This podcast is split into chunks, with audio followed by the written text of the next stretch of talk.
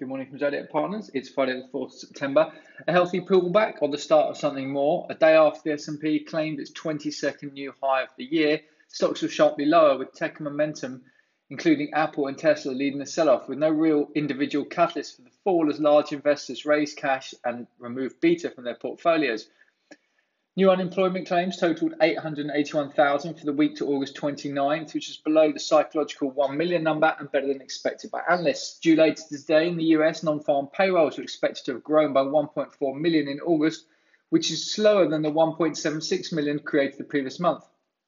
Also, to bear in mind, this month's data was inflated. The US Census was taken in August, and the Bureau employed 240,000 temporary workers, bolstering this number so splitting this out, we're much weaker than the data point for July. Asia followed the US down, Australia down 3.08%, Shanghai down 1.38%, and the Hang Seng down 1.83%. Gold 1933, Brent 43.74, VIX spiked 33.6, US 10-year yields 0.639, cable at 132.76.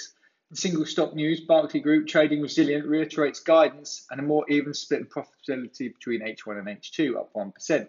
Capital and regional local strategy helped mitigate losses. Strong cash position and occupancy at 95%, up 1%.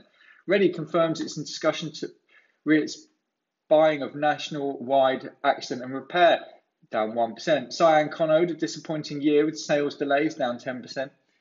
Centrica buys the customer base of Robin Hood Energy, down 1%. Renew Holdings trading strong, up 10%. House builders this morning, Barratt Devs, Taylor Wimpey, the rest of the sector, the CMA enforcement action started against unfair leasehold contracts, down 2% across the board. Christie's up 2%. WW, WPP acquires Velvet Consulting, no terms unchanged. Ryanair raised 400 million euros in a placing at 35.2 million shares at 11.35 euros. Upgrades and downgrades. Hikma raised to overweight at Barclays.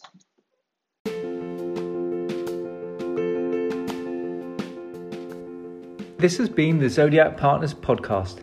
Nothing in this podcast is intended as investment advice, and the people in this podcast may hold positions in the stocks they talk about.